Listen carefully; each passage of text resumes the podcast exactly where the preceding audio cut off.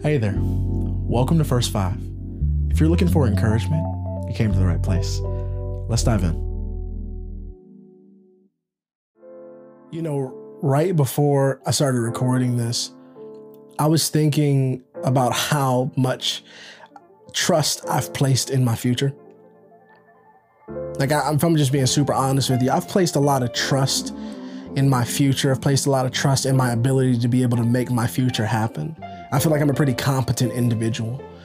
Um, and so sometimes I have a tendency to put my trust in the calling that I feel like God has placed on my life because I believe and I trust Him to do it which is even the weirder thing is like I, I, it's it's his calling. Like i feel like he gave it to me. It's the future that i felt like he's laid out for me. It's the thing or the group or the place that he's i feel like he's called me to in a certain season and i'm so gun-ho about going after it with all my vigor and all my might that my trust begins to be misplaced and i stop trusting as much in in in the one who called me to the very thing but and then end up focusing more attention and trust and wait weight in the actual calling.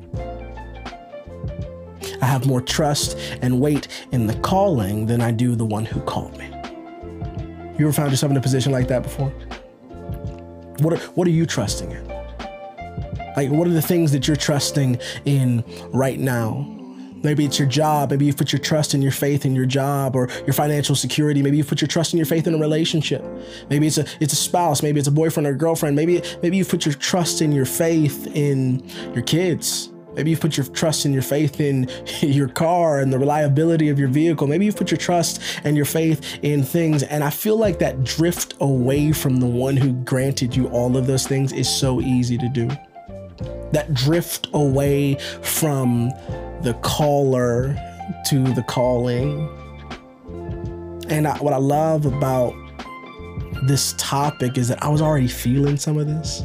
Like I was already already feeling some of that drift toward calling instead of caller. And as we're going along in this plan, I'm looking at Psalm 20 and I'm like, well, this speaks directly to my soul and to the situation. And I, I pray it does the same to you. David writes this in Psalm 20, verses 6 to 7. He says, Now this I know, the Lord gives victory to his anointed. He answers him from his heavenly sanctuary with the victorious power of his right hand. Some trust in chariots and some in horses, but we trust in the name of the Lord our God. Mm, some trust in chariots and some trust in horses. What, what are you trusting in? What are you trusting in? What have you put your trust in? What if what is what is your trust? Where has your trust temporarily shifted to? Because I'm not saying it's always intentional. I think sometimes it's just a slow drift away from the person who called us to all of this, the person, the the the the the, the being God, the divine nature that has called us to everything. Sometimes we drift away from that into the calling, into the chariots, into the horses. Sometimes we focus more on the, catch this, the vehicle that gets us to where we're going instead of the one who called us to that very place. In what areas of your life are, are you trusting in chariots and horses? And what areas of it, like diagnose that today. And what areas of your life are you focusing more on the vehicle that's going to get you where you want to go than you are the one who has actually called you to go to that place? Take some time today, diagnose that in your heart. Some trust in chariots and horses, but this is what I love that David says. He says, But we, we trust in the name of the Lord our God. There is more of a return on investment when you invest in good soil. We've put our faith and our trust in so many things that will never deliver in the way that they say they do, but God always does.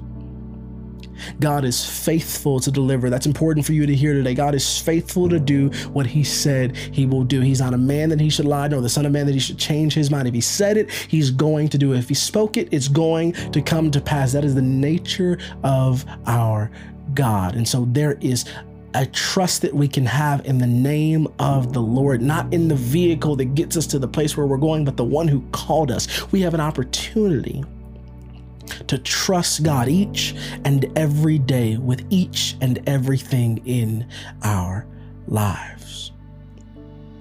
We don't have to be worried about the opposition. We don't have to be worried about how, how things are going to work out. God is working all things together for the good of those that love them and are called according to his purposes. We just get to seek him first and his kingdom and his righteousness. All those things will be added unto us. And it may not be everything that we want, but I can guarantee you this it'll be exactly what we need. Trust in the name of the Lord our God. Trust in his character, trust in his being, trust in his nature, trust in who he is. Remove your faith, shift your faith back from the calling and to the caller. I really hope that encouraged you today. We'll talk soon.